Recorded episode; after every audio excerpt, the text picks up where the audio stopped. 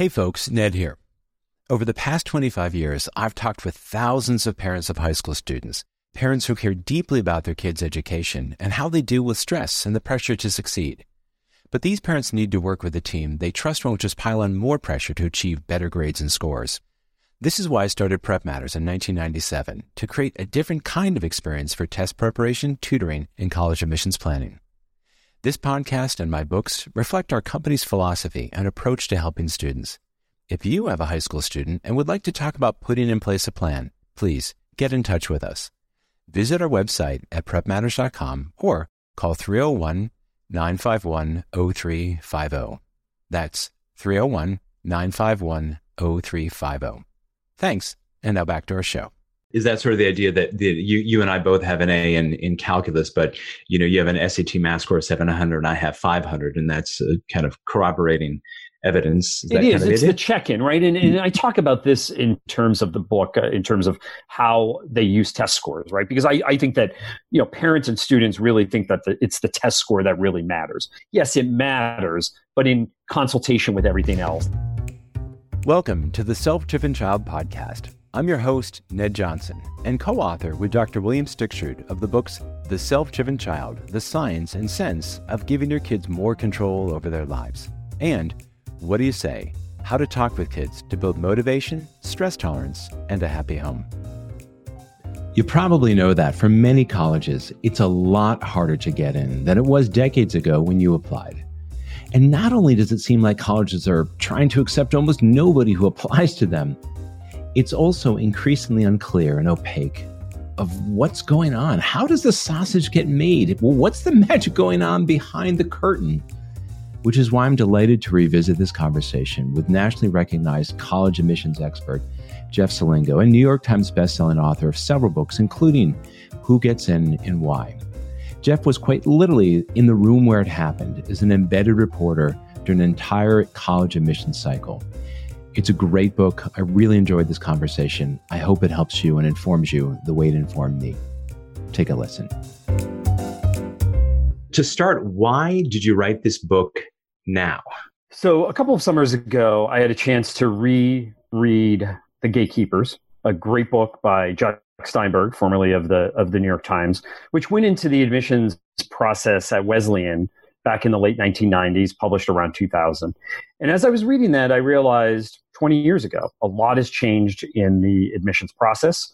Uh, that was largely before the huge growth in the Common App, uh, the huge growth in online applications, uh, and you know applying to many more schools than students were even applying to 20 years ago. So, and big increase in test optional. A lot of ch- has changed, I think, in admissions and a lot hasn't changed in admissions over the last 20 years. And I thought it was time to look back at the admissions process from the inside. So that's the, one of the biggest impetuses for for doing this book now. That's great. I know. I know. In your book, you talked about the report in 1961 about the the, the growing hysteria of college admissions, and it. so, so, to your point, I think a lot has um, it seems to me a, a, lot of the trends that were problematic in the past have only become more so. Uh, though in your book you do talk about some of the things that have changed for the better, so I look forward to digging into those. Um, is there is there uh, are you what makes you particularly invested in this story? I know you have uh, you have your own young people who'll be facing this at, at, some point. Is that part of the equation for you to understand it, this better? It was it was part of the equation. I do have two young kids, although they're yeah. still in elementary school, so things might change a lot by the time they're ready for college. I've had a lot of friends whose kids have gone through it. Uh, but the other interesting thing to me is that I've been covering higher education for more than 20 years. Uh, you know, used to be editor of the Chronicle of Higher Education, worked there for 16 years in a variety of roles. Uh, I rarely wrote about admissions, so it was kind of a new world for me. And so, as a reporter, especially when you're in education and you kind of feel like you've covered every story there is to cover uh, over 20 years, you're always looking for something new. And for me, this was a whole new world that I was exploring in terms of college admission. So it was, it was a challenge for me in some ways.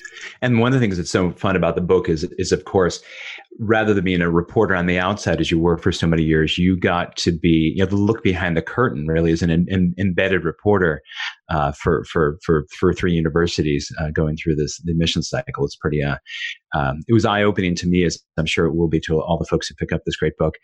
Um, so, so along those lines, what would surprise, what do you think would surprise students and parents the most about how admissions decisions are actually made? So I think a couple of things. Uh, first, of how quickly they need to move through the application pool. You know, the places that I was embedded in, University of Washington, Davidson College, Emory University, get tens of thousands of applications for a very small number of admits and eventually a small number of enrollees. Uh, and so I think that most students and parents don't understand the breadth and depth of those applicant pools.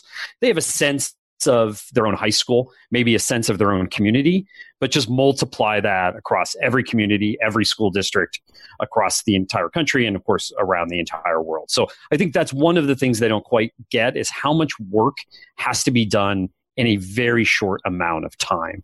And as I point out in the book, one of the things that admissions deans and admissions officers haven't quite figured out yet how to do is add more days into January, February, and March when they're largely making these decisions in, in regular decisions. So I think that's that's one thing. Second is we keep talking about holistic admissions. You know, it is a term that's thrown around a lot by colleges and, and universities. And I, I think that parents and students tend to pay a lot of attention to certain things in the application, but they don't think of the application as a as their story. Mm. And I think in this rush to apply to you know a dozen schools or even eight schools or whatever you're going to apply to, I, and I saw this in some of the students I followed. They're they're cutting and pasting from an essay they wrote for Boston College and using it for Emory. Uh, they're you know throwing together their list of activities because they th- think that you know you mostly should be focused on you know certain parts of the application and what they forget to do is think about the totality of their story. What do they want admissions officers to know about them?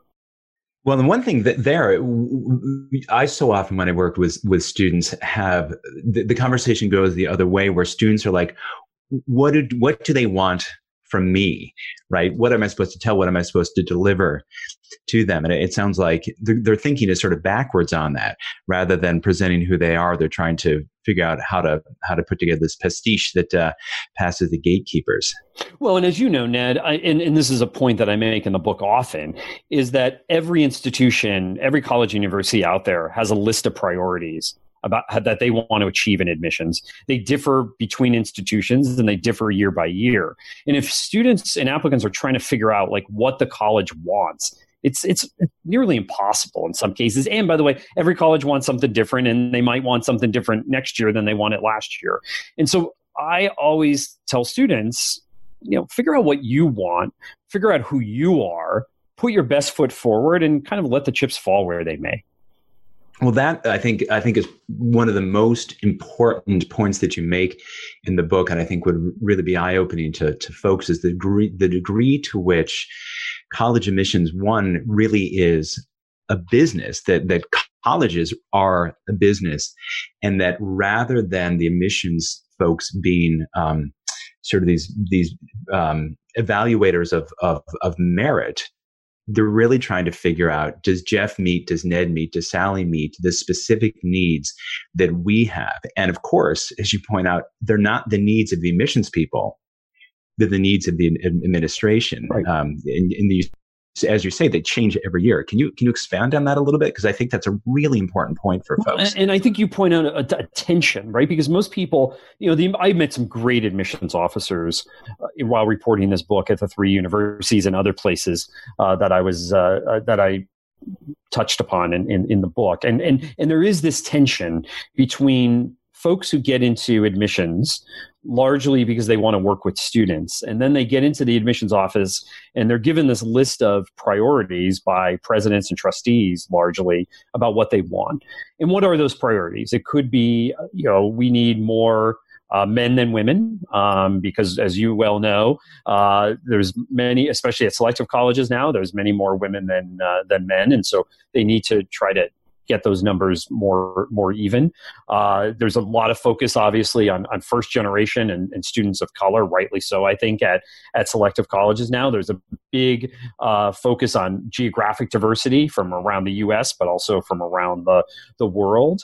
Uh, at many of these places, athletics, even at Division three, plays a huge huge role. And so at some point, you still have to fill that pitchers uh, the roster for pitchers and catchers on your on your baseball team. And so that's critical. Uh, and many places money matters right? They so they do take uh, they do take need uh, they're need aware and they do take need into into account. So there's all these things. And when you realize when you put this on a matrix or when you look at this list and you see how many spots they actually have you start to realize that they only have so much room for the tens of thousands of applicants uh, that they get.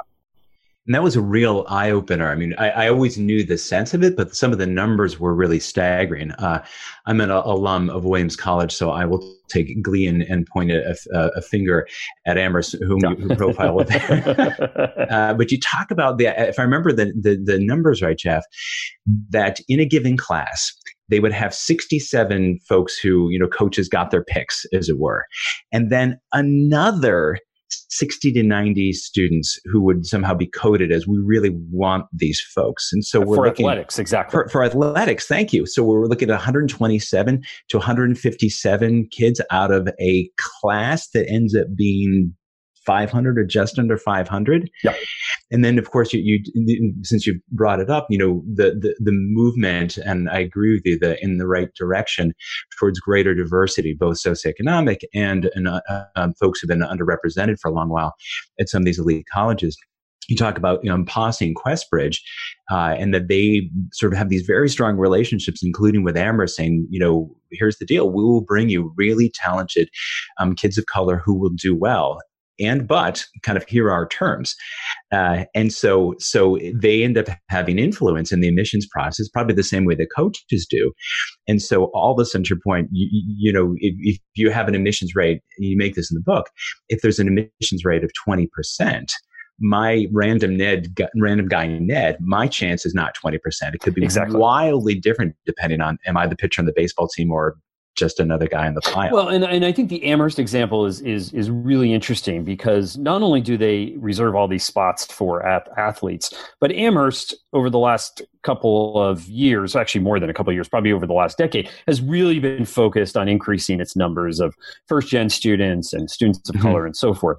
They've done a really good job. And they've done a really good job with it. But but their athletic teams are are largely white and wealthier. And and that's from their own numbers, by the way. Uh, you know, ninety percent uh, you know, in some cases ninety percent uh, white uh, and and probably less than five percent uh, low income income students. So what ends up happening at a place like Amherst is you have a very bifurcated pool as a result, or a very bifurcated class, and so uh, so they have to achieve their d- goals on diversity through the non-athletes largely mm-hmm. uh, and so what ends up happening is all your athletes are white uh, or largely white and, and all your non-athletes are more students of color more low-income students and so you know, and I point this out in the book, if you're a white student and not an athlete, it's going to be pretty tough for you to get into a place like like Amherst. And so I think these are the things that are happening behind the scenes that parents and students never quite get to see or or understand. We it's, and it's, it's a great point because you know you write in the book that as a society we we we t- like to think of higher education is really the bedrock of meritocracy in our country. But but you write that it, it never was that, and and and and perhaps more dispiritingly, likely never will, will be. be. I mean, it's um, it's a challenge. Uh, the, so the, the the third point in, in those you talk about a- athletics and diversity and and money, and you write in the book that in uh, in admission circles that it's a dirty little secret that money matters and I suppose that shouldn't be a surprise, but but can you really can you talk more about how it matters and, and why? Because um, I mean, we obviously think, well, if I have more money, they want me. But why is why is that so important? Why is money such an overweighted factor? Well, because they they need to pay for this class, right? In financial aid and most of these uh, institutions, have large endowments, especially the selectives, but they don't have a large enough endowment to really pay for the financial aid that they clearly have to provide for the students that they that they want. And so lar- uh, many of them discount tuition in, in some way. And so you you end up with the two groups of colleges at the selective level, and those are what are called the need blind uh, institutions that don't take uh, or say they don't take uh, finances into consideration in admissions, and I'll get to that in a minute. Uh, and then the need aware uh, institutions that do, at some point in the process, look at ability to to pay. Uh, and in the book, I, I, kind of go into detail uh, with how Lafayette College, uh, which was not one of the three because the uh, the other two privates that I was looking at are are need blind, and so I went to Lafayette College and looked at how they did it, which is largely at the end of the process as, as they're kind of shaping the class. That's when they really look at ability to pay. And, and they're very clear on the students that they kind of kick out of the, the pool uh, because they don't have an, a, an ability to pay, even though they can largely succeed at a place like uh, like Lafayette. Now, even schools though are need blind. So emory and, and, davidson i mean there's a lot they know about these students. Uh, you know they know obviously they clearly know your zip code. They know what your parents do. Uh, you know that's on a common app right? And that's one of the questions that uh, when the admissions officers are going through the application somebody will say uh, what, what do the parents do? Uh, you know largely they want to know what kind of opportunities students had but you know they'll say oh they're a vice president at x or whatever. You know these things you're not calculating them as much as maybe a, a need aware school is doing. But, you know, Emory pointed out, for example, that in early decision, and this is largely, by the way, where need blind schools make up the money they need to make up. And that's an early decision because the early decision pools at most of these selective universities are made up of people that can pay, um, you know, full price, close to full price, and don't need as much aid. And in fact, at a place like Emory, as I point out in the book, their early decision pool has half the need uh, as their regular decision pool right? So so what they do what emory and davidson and all these schools that have very robust early decision pools is that they're they're taking more and more students in early decision in some cases more than 50% of their class overall in order to have the money that have that pot of money that enables them to maybe go a little further afield in terms of what they need to pay for in regular decision.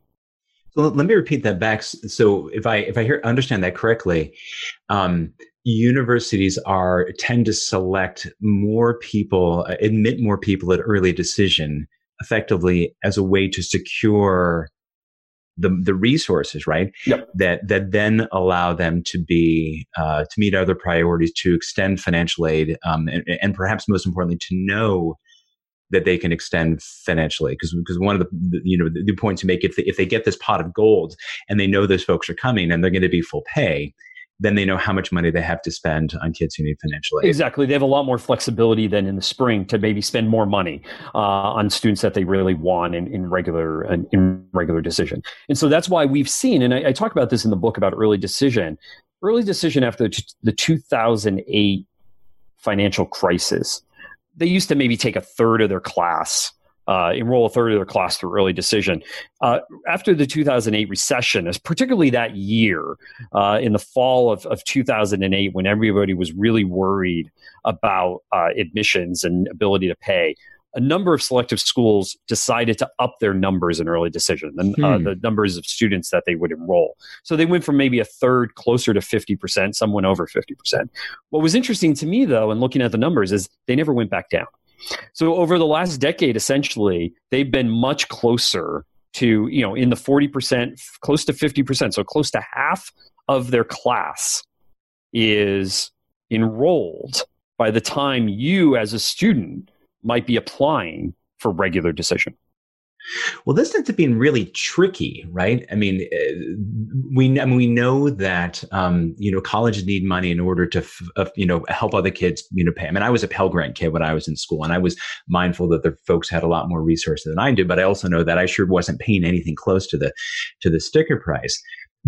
But we have this we have this to your point this tension of the ability to pay and also the ability to get admitted. And so if colleges have gone from a third to 50 to 60% of, of admitting people early decision, most of whom um, because they can are you know are, are, are full pay folks on the one hand that's allowing colleges to secure the resources to to make it college available to folks who otherwise couldn't pay it but on the other hand it's giving up a higher and higher number of slots to people who are high socioeconomic background and leaving fewer and fewer spots for really talented, less affluent kids. It is, and it, it, and I think that you really hit at the heart of the tension that is in so many admissions offices at selective colleges is that this this tr- the trade offs that you're constantly making um, in admissions, right? Do we take um, do we take kids that uh, you know we need to offer more aid to uh, versus the kids who we have to offer less aid to, right? Do we take do we take a chance on students maybe with lower test scores, but that we think have the ability to succeed here, or do we go with those kids that you know we've always gone with who have those higher test scores for or from high schools that we know well, right? It's it's a constant set of trade offs, especially as these institutions are trying to you know diversify their student body uh, are under pressure financially. Uh, i think that's going to be particularly true in the in the year ahead given covid.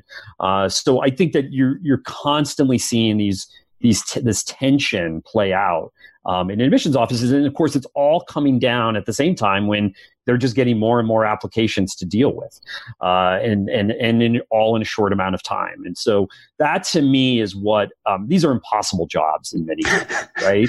Uh, and, and again, I appreciate what what they have to do. I mean, uh, you know, they're they're they're spending a lot of time with with high school students, and they're and they're trying to get more applications from from these schools that never send them but then when they get them those are those applications are going up against schools that they know well uh, where the students test well uh, and where they have a you know a, a variety of courses and AP courses and so forth. And so it's always this trade off that's happening uh, within these admissions offices. Well, let's let's talk about that idea of testing well, because you know I think the two big, um, probably maybe three big um, forces or, or, changes really that have I think come to the fore in the last couple three years are one, an, an increasing, seemingly or at least stated, increased commitment to diversity, both uh, uh, racial and, and socioeconomic, by by selective colleges. Um, also a move away from test, you know, move towards test optional. And that was, that was strong and getting stronger even before COVID. Um, but now with the acceleration of COVID is, you know, everybody's test optional. Um, and then of course all the problems of, of covid um, you know you don't have a crystal ball but when you when you think about this fall I mean, do you think those trends continue? Do you, do you I mean, do do do you see, do, does anything get better? Do things only get worse? Uh, so this fall is going to be really interesting to me because you are many institutions are going to have to revisit how they've done their work for, for yeah. years, right? Because they're going to be missing. So you have all these schools now that have gone test optional. Uh, it's unclear what uh, how many test scores they'll have, uh, depending on what happens in, in the fall. You have uh, a number of schools that win, obviously high schools that win online. Uh, many move to pass fail. Same thing now may happen this fall with the fall of senior year. You have students who were missing out on summer opportunities, extracurricular activities. So you have all these assets, as I call them, that come with the application, all these data points that admissions offices have long relied on that are going to be missing in some cases, or pieces of them are going to be missing mm-hmm. for this in- incoming class. And so they're going to have to revisit and and decide well do we go further back and now into the you know so at emory for example they really don't even look at the freshman year of high school. They only really look at the in terms of grades. But will they do that now? Will they go back a little further to have a better sense of of the trajectory of the, of the student? Uh, you know will they look more at, at essays and recommendations uh, than they will uh, because they might be missing some from some test scores obviously and, and some grades? So i think there's going to be so what's going to be interesting to me is what they do on the fly mm-hmm. this fall. But then once they get the class formed and enrolled, what changes then stick for the longer term? Now, admissions offices don't like to make big moves from year to year, right? But they want to see how these things turn out. So I don't know if we're going to see massive changes a year from now based on what happened with this incoming COVID class. But trust me, these schools are going to be tracking these students very closely once they show up on campus. Do those hmm. students do well in their first year classes? Are they retained at the same rate as previous students? Do they end up graduating? They're going to be looking at their grades, at their success rates once they're on campus. And then I bet in a couple of years, we're going to start to see some other changes in their admissions policies based on hey, did we form a class that ended up succeeding just like everybody else without the assets that we had of everybody else? maybe we don't need to ask for those things anymore. So that's hmm. where I think perhaps test optional, perhaps thinking differently about grades or essays or whatever it might be. That's where I think we really start to see the impact of this coming year in terms of admissions. So I should start polishing my resume because I may, I may need a new gig. Yeah, no, it's a, it's a really good point because I, I think if, um, I mean, as many colleges and universities have uh, done that have gone test optional, they've been able to track kids who've come through with test scores in case they've come through without test scores and see that they can perform comparably.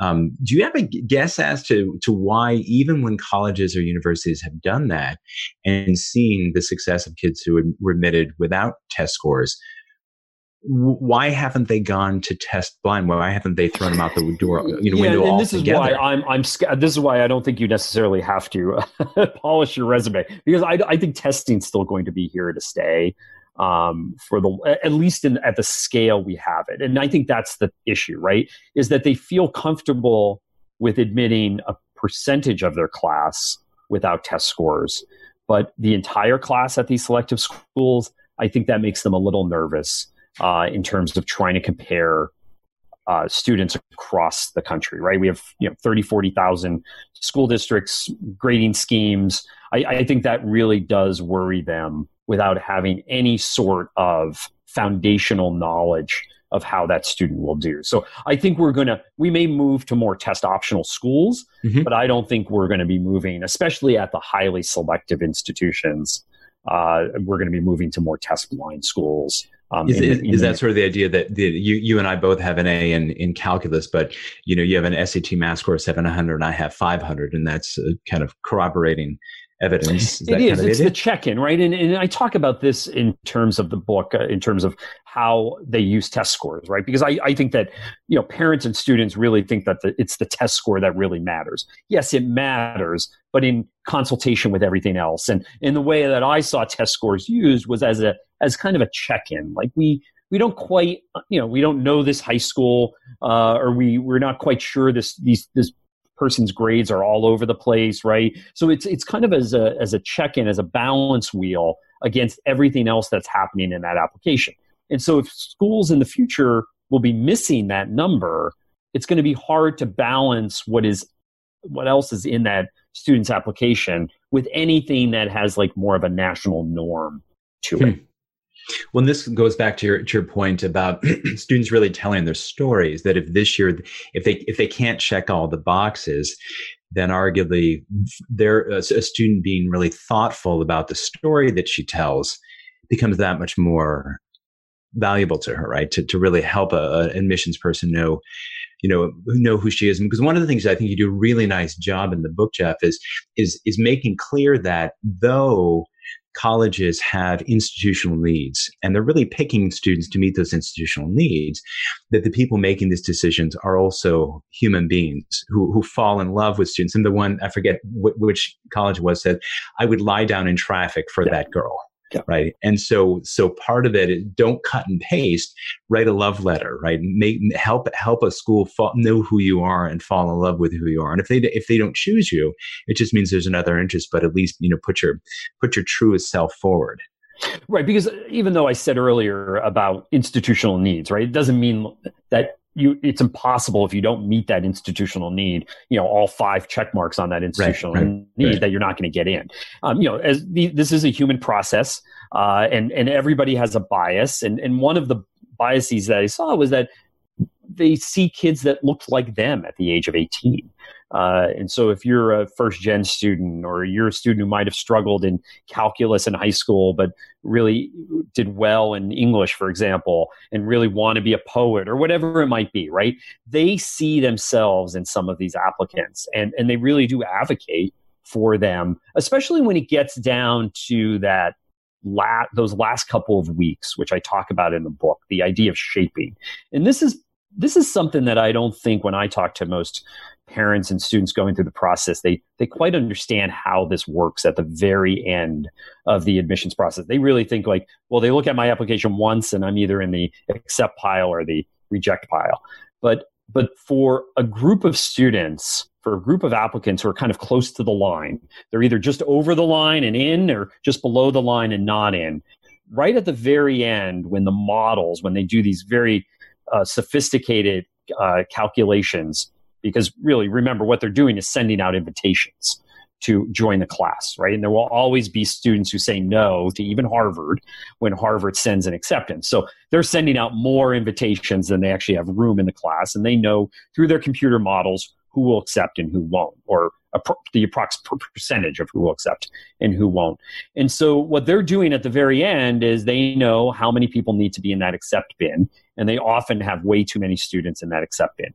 And so at the very end, what they're doing is cutting out students, um, or sometimes moving students in that are close to the line. And that's what this process they call shaping. Uh, Harvard calls it lopping because usually Harvard is lopping kids off uh, at the very end. And that's the part that um, we're, especially where admissions officers, if they if they have a, a soft spot for somebody, that's where the, they have sometimes the best chances of getting somebody in.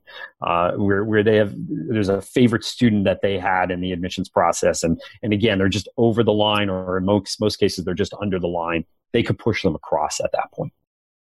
Well, that's one of the th- things that I I think would surprise parents and kids is this idea that um, colleges really aren't pitting one student against another. I mean, the, the, the, the lacrosse playing girl from, you know, Albuquerque to the, you know, debate boy from Chicago or whatever. Um, and, and, you know, because so often when folks don't get admitted they sit there and say, but what about that guy? He's such a dope boy. How did she get in? I don't understand it. And, you know, we, we tend to put ourselves, our, well, our perceived merits against their perceived merits or perhaps demerits. And, uh, and, and, and you make the point in the book, particularly when they get to that shaping part, uh, part of the process that it re- it's not really Ned versus Jeff. It's, what is this what does this ecosystem of this class look like? And what what needs do we are we still trying to to right to and, and, what are we missing or or what do we need more of? And and so uh, i described the process in depth at emory and they split them into regions right? And so sometimes they're making bigger cuts in the southeast for example where they're more popular because they're in in atlanta.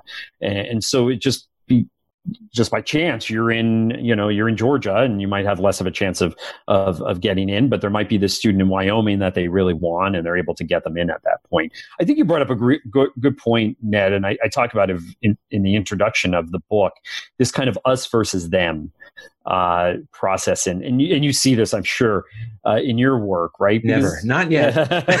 and, and, and, and, I tell this little anecdote in the beginning of the book from Eric Furda, uh, who's the dean of the outgoing dean now of admissions at the University of Pennsylvania, who talks about these letters and emails he gets soon after acceptances go out in uh, in in April at Penn or in late March at Penn. And uh, and he says, I always get these letters, and it says like, well, my Johnny didn't get in, and um, and he said, you know, I've been getting these letters for years. That's nothing new. But now often the letters don't say why my kid is so great. It's by it's it's usually about the kid that got in and why that kid doesn't deserve to get in. And so we really do see it as uh, you know, Jane down the street got in, so that means my son or daughter didn't get in. Uh, and he, and he really does see it as this uh, us versus them, mm. you know, equation that many parents have um, have come to the conclusion that admissions is. Wow, that's hard. And and and, and sort of last point, and then I'll pivot. But, but the I think it's helpful, and you did a nice job again of helping folks see this that students are truly evaluated in the context of their schools and lives. I know that the College Board had that environmental context, which you know I think was was a solid idea. I'm not sure that that college admissions people wanted to leave that in the hands of College Board. But the idea that, I mean, you know, you, when you're looking at, at shaping the class at Emory, you know, a kid who had a 1500 on the SAT who didn't, and, and 3.96 GPA, whatever, did not get in. And then another girl, you know, with 1130 who does, but from a wildly different context.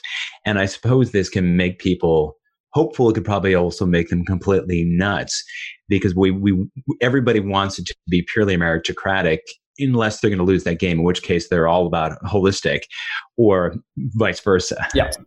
No, it's, it's interesting. In fact, when you look at the polling, uh, most parents and students or most Americans think, you know, test scores and grades should matter most in admissions, which they do unless they don't have the grades or test scores to get into the place that they want. And then they think you should look at the whole student. So it, it depends on how we feel about, uh, you know, getting in and whether the chances of our son or daughter getting into that place about how we feel about what should really count. But you're right on the high schools. The, in fact, I, I write a whole chapter on, in many ways, the unit of measure that admissions officers are looking at is the high school.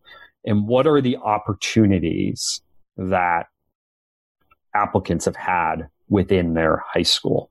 And so, you know, you could go to a high school that has, you know, 20, 30 APs or whatever, and you could go to a high school that has five.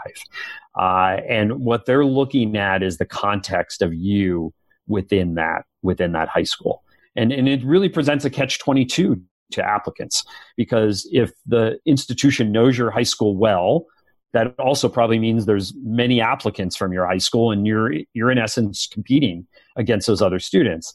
Uh, but at the same time if they don't know your high school well and you're the only applicant from it and this happened a couple of times and i mentioned it in the book and you're the first applicant from that high school in four years and they never visited this high school you know they're looking at your grades and the high school profile and they don't know what to make of this in, uh, of this high school and they may not want to take a chance on you because they don't know that high school as well. Uh, and that's interesting because I think this fall, in some ways, high schools might matter more. Uh, and I think mm. institutions, because again, they will be missing some key numbers that they've had in the past. And I think at some places, admissions officers might fall back on the comfort level of knowing, well, you know, we get a lot of students from this high school. We have a comfort level in their preparedness. Maybe we'll take more this year from that high school. Oh, interesting. Interesting. And a, a point along that uh, along that line that um, many kids from this school going to applying to that college, or we've never we've never seen someone uh, from that school. Um, one of the things that comes through over and over and over in the book is is how um, kind of how narrow really the thinking of people and particularly kids is in applying to colleges. You know it's, it's got to be a top this it's got you know grace that i just want to go with where they're you know driven kids right? Um, but but you mentioned naviance and yep. basically peer pressure. Can you can you talk about that? That was that was I always assumed that so much of this pressure was parents saying you got to you know you got to step up for the family so you can put Yale on the bumper sticker. But you really talk about how kids look around, look sort of signaling from other people, their peers of is that is that a good place to apply to or not?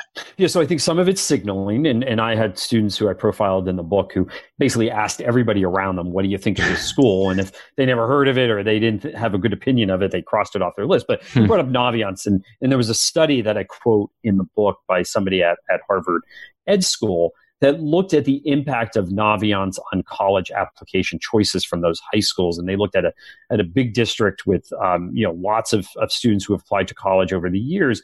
And what they found is because Naviance is only doing that, you know, scatter plot that they do, when they have enough data to do the scatter plot, meaning there's enough kids who have applied from that high school uh, over the years, it tends to narrow then the schools that are with you know within Naviance at that school at that high school. And so you're Ned or I'm Jeff and I'm going in and I'm using my school's Naviance and I put in a school that students, previous classmates or previous students at that high school never went to, it's not going to be in Naviance. And I'm like, oh, either it's not a good school or I don't know my chances. So I knock it off my list and I tend to go back to the same schools that classmates or students from that high school applied to the year before, the year before that, and et cetera. And so it really ends up narrowing the list to a set of 10, 15, 20 schools that everybody ends up applying to from that high school. Oh, perfect recipe for self perpetuating craziness, right? and and I should I should back up. Can you define for us really what is a selective college as you see it? Um, because that number about 10, 20, it's you had a great statistic in there that really floored me. Yeah, and so I, it's um, so it's really I, I, I look at it.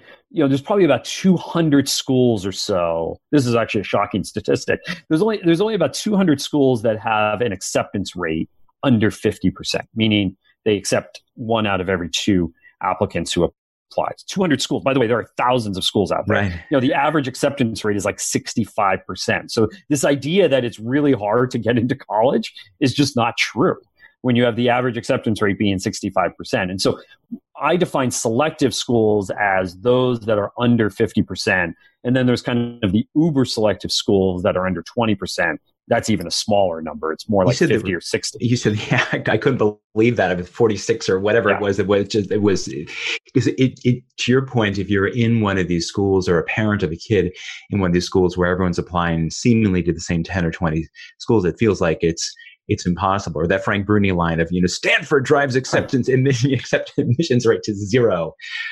So, so part of that, you, you, I love the term, um, buyers and sellers. I thought that was super useful. Can you can you explain what you mean by that and how families can use that to evaluate colleges and, and really think about this this admissions process? So I think in, in in some places, Ned, when when students are going through the college search process, they really think about the college, whether they're going to get in, is it a good uh, academic fit, is a good social fit they don't talk enough about finances early on hmm. because they think, well, either, you know, especially students, my, you know, my parents will be able to pay for it because, you know, most students have no idea their, their parents' financial situation. Parents think, well, we're not really going to talk about money yet. We'll talk about money down the road. You know, I think everybody believes, oh, we're going to get one of these merit scholarships or one of these discounts that everybody talks about. So nobody really focuses on the money enough. And, and in the book, I, I, spend a lot of time talking about this new construct that I came up for the book called buyers and sellers. And, and, and the vast majority of, of colleges are buyers, meaning they need to buy students. They need to give them a discount. They're not well known. Uh, they don't get enough uh, students to fill uh, their their beds sometimes or their classroom seats. Uh, and they do. They're the ones who give out the discounts. And by the way, there's some good names that are buyers, and, and it has nothing to do with the quality of undergraduate education.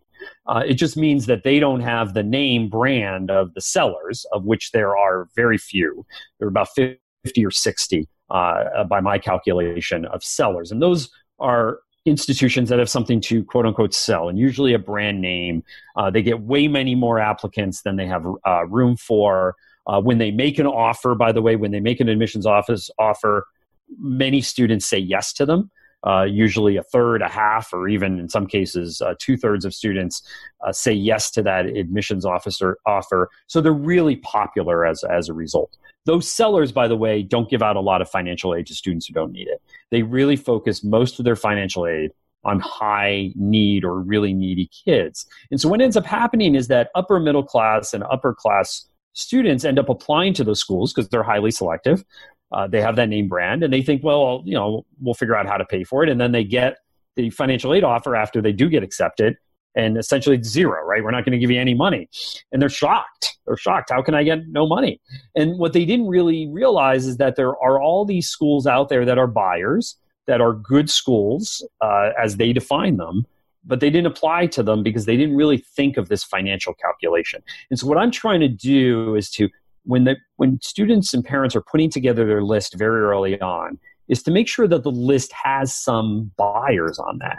And and you know and again these are these are top 50 in some cases top 25 schools whether they're national schools or liberal arts colleges that i think that in, that parents should really think about and students should think about having on their list. Because otherwise if all you have are the sellers on your list you're going to end up like some of the students i profiled at the end who get into their quote unquote dream school, but they can't afford it. Mm. A hard, a disappointing end to a to a college journey, right? Yes, college admissions and, journey. And you still go. So you know, Grace. Uh, you mentioned Grace was a, a, a, student that I profiled in the in the book, and she gets into Wellesley, uh, which is one of her top schools, but they don't really offer any aid. She's from California. You know, she's at UCLA, incredibly happy. Uh, because UCLA as an in-state student was much less expensive than Wellesley as an out you know out of state and but private institution. Uh, but, but to her, she didn't realize that until it was too late. Uh, and everything worked out for her in the end, but the the anxiety and the emotion that she went through to get there was probably it wasn't it wouldn't have been as bad i think if she came to this realization much earlier on that she needed to have a mix of institutions on her list about in terms of what you can afford. Yeah, yeah. Know know what your budget is before you go shopping. And that was just to echo that point. One of the things that I think was is will be really surprising to parents and kids reading this book that merit aid really isn't a merit. It really isn't merit aid. Yeah. Can you can you explain how it's really? Would you call it a coupon? Right? It's a coupon, I, right? And it, it, doesn't sound great as a coupon, and that's why yeah. colleges call it merit. Yeah. It's a discount. It's uh, it's so. And what ends up happening is that institutions get it's actually foregone revenue. They actually never even mm. get the money because what they're doing to you is they're saying, I'd rather get uh, three students who can pay uh, you know, twenty-five thousand dollars each than get one student who can't pay anything, uh, because I, that's going to cost me a lot more money. And and if I could get three students who could pay twenty-five thousand dollars each, I could reuse some of their money to get that, you know, one of those uh, more needy, more more needy students. But but but students love these merit aid scheme, as I call them, schemes in many ways, right? They they think that they're getting a scholarship, uh, and as I point out in the book, in some cases, some of these students are, to be honest with you, mediocre academically, but they're still getting scholarships because students want them uh, fi- for financial reasons. Uh, hmm. and so we we tend to think of of financial aid is something that only goes to, to needy students. But the big change in higher education over the last couple of decades is this idea of, of merit aid and using it as a hook uh, to bring in to bring in more middle income, upper middle income, uh, and even wealthier students uh, into institutions. And, and to, to put a point on that, a lot of folks I've read a lot of articles of of people understandably being upset, outraged, concerned about money siphoned off, you know, air quotes siphoned off from need based financial aid to go to merit aid, and it feels like how can you do that? How can you do that? But as you just made made clear and, and talk about in the book, colleges really need to use that merit aid to bring in the folks who can pay 25,000 rather than right. nothing so that they then have the resources to give the full you know full financial aid to someone who can't pay anything and it's it's, it's a really tricky it's a, balance. it's a balancing act right it's a balancing act and we could say we don't like it um, again it's not uh, you know it's not fair it's whatever you may think of it but it's the only way that the financial mechanism, the financial equation works for colleges and, and universities because most colleges and universities, even the fairly wealthy ones, don't have enough money to basically say anybody who wants to come, you know, who we think is academically qualified can come, doesn't matter how much money you make. Many things are not fair. Um, you you uh, you talk. You have a whole chapter in the book about the role that admissions office within a high school can play.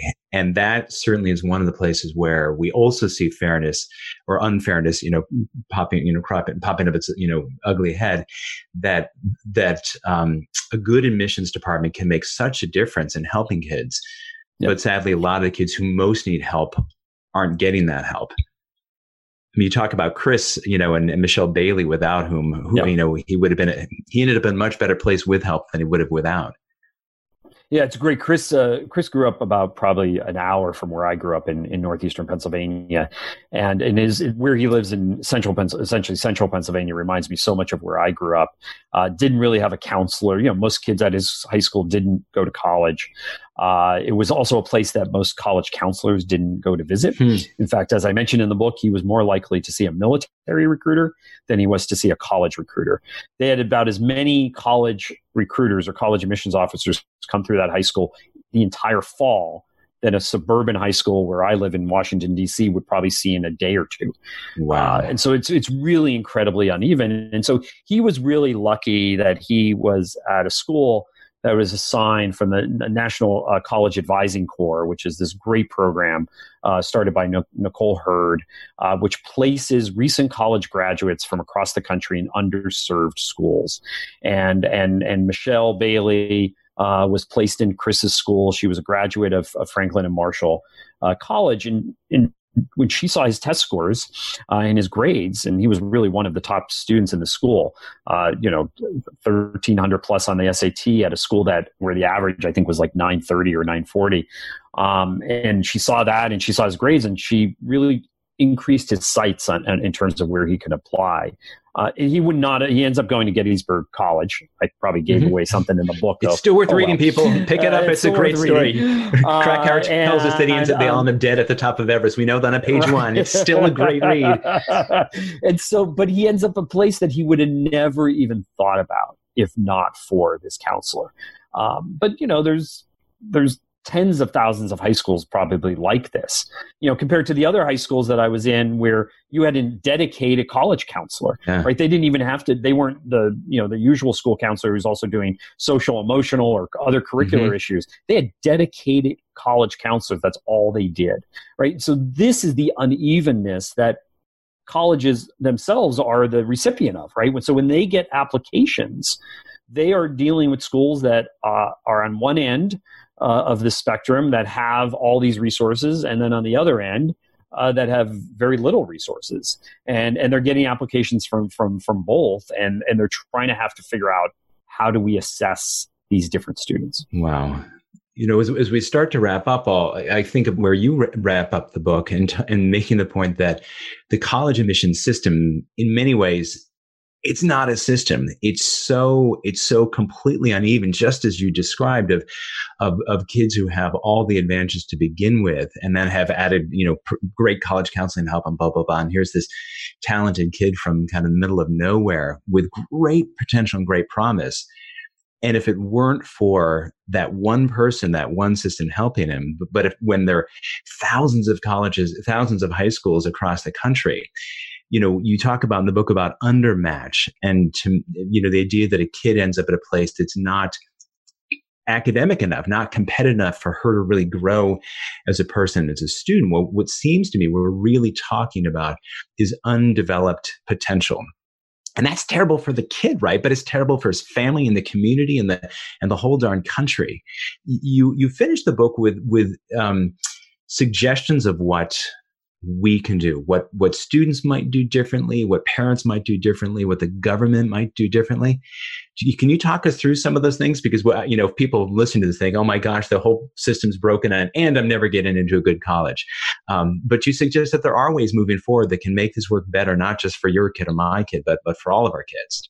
Right. Well some of the things have been suggested before and, and probably very tough to do. So we talked earlier about early decision. I actually think we should do away with early decision, uh, largely because I think, and we saw this this spring in in many schools that the, the be, when you apply early decision, because you have to apply by November first by most schools uh, for, to most colleges, your junior year ends up becoming your senior year in terms of the college search. And so you spend so much time, effort, uh, and I think for the mental health of students, like they should be enjoying high school a little bit more.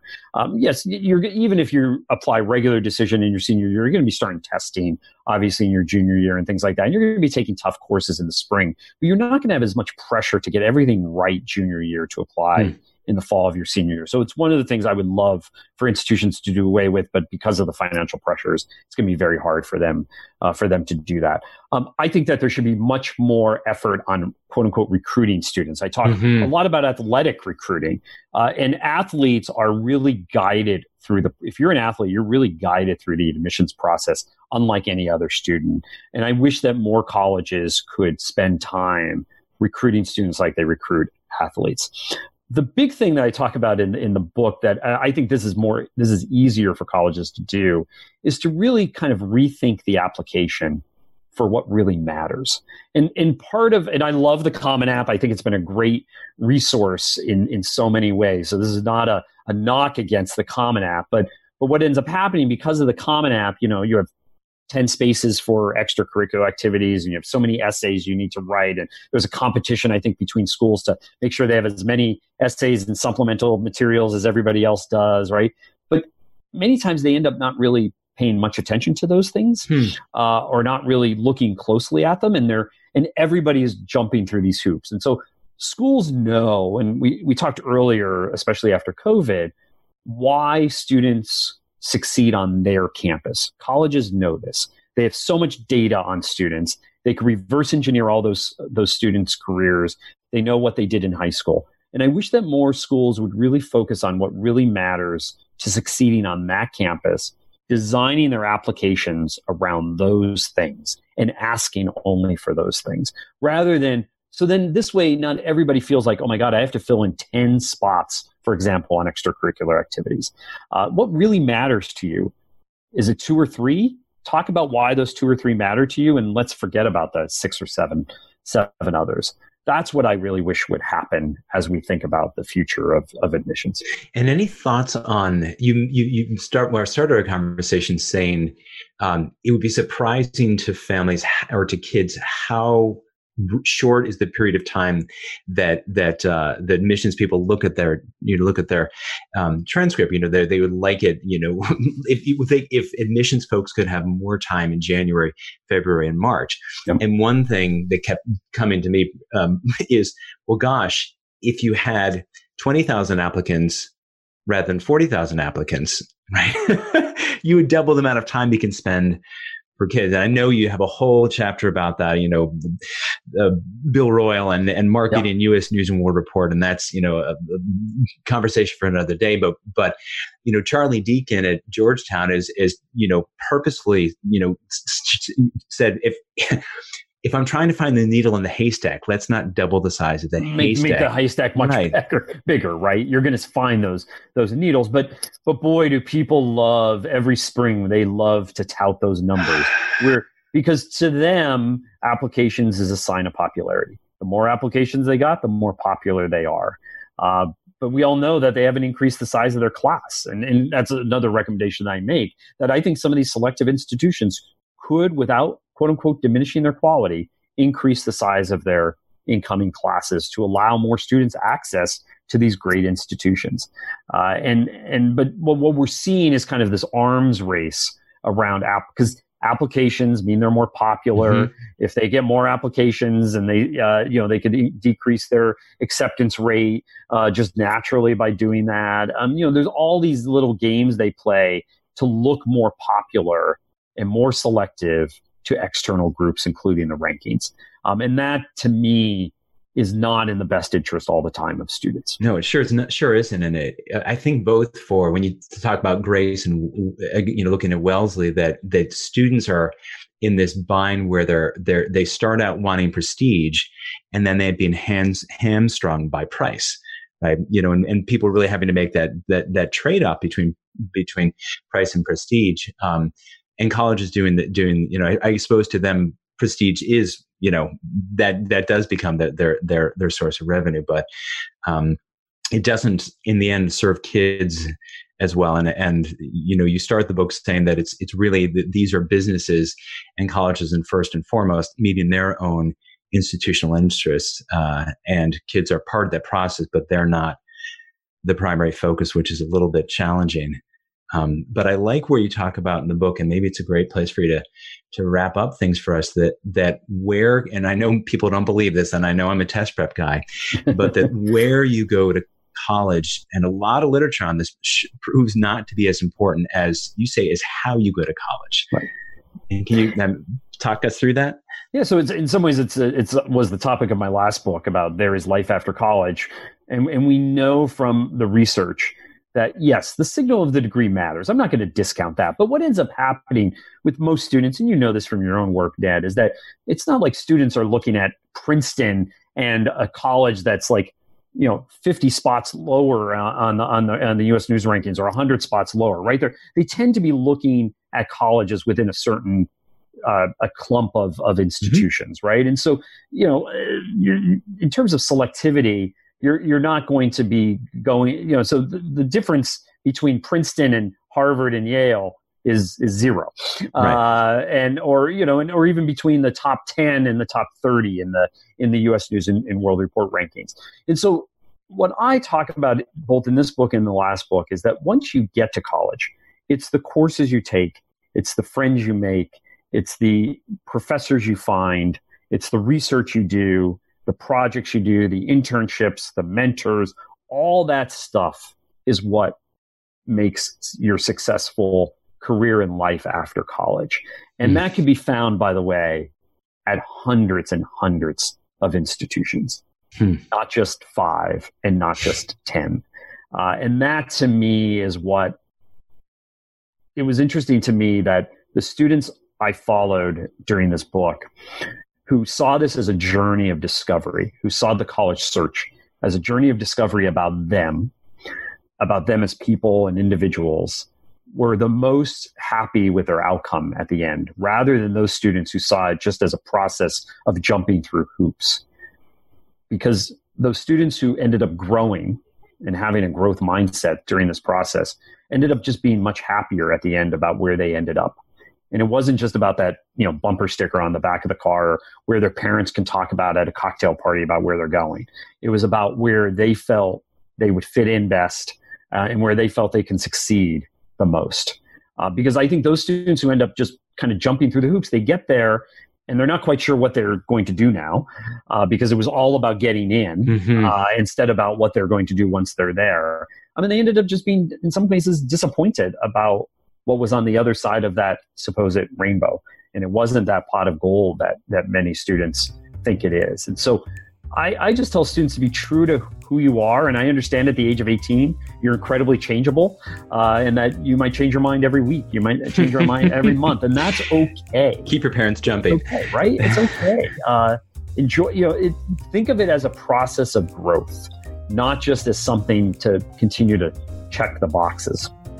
I love it. Well, Jeff, thanks so much for joining us. Um, folks, the book is Who Gets In and Why? A Year Inside College Admissions. Uh, I think September 15th. is September 15th, exactly, so, comes out. Buy early, buy often. Uh, it's a great book. You'll, whether your kids are just going in this process or a few years out, uh, I think it's a great inside look of how the, how the, the sausage get made uh, and will help you understand the process and guide your kids better and uh, dealing in ways, Jeff says, that makes them not not just successful, but in the end, happy. Thanks a million, Jeff. Hey, folks, Ned here. Over the past 25 years, I've talked with thousands of parents of high school students, parents who care deeply about their kids' education and how they deal with stress and the pressure to succeed. But these parents need to work with a team they trust won't just pile on more pressure to achieve better grades and scores. This is why I started Prep Matters in 1997 to create a different kind of experience for test preparation, tutoring, and college admissions planning. This podcast and my books reflect our company's philosophy and approach to helping students. If you have a high school student and would like to talk about putting in place a plan, please get in touch with us. Visit our website at prepmatters.com or call 301 951 0350. That's 301 951 0350. Thanks.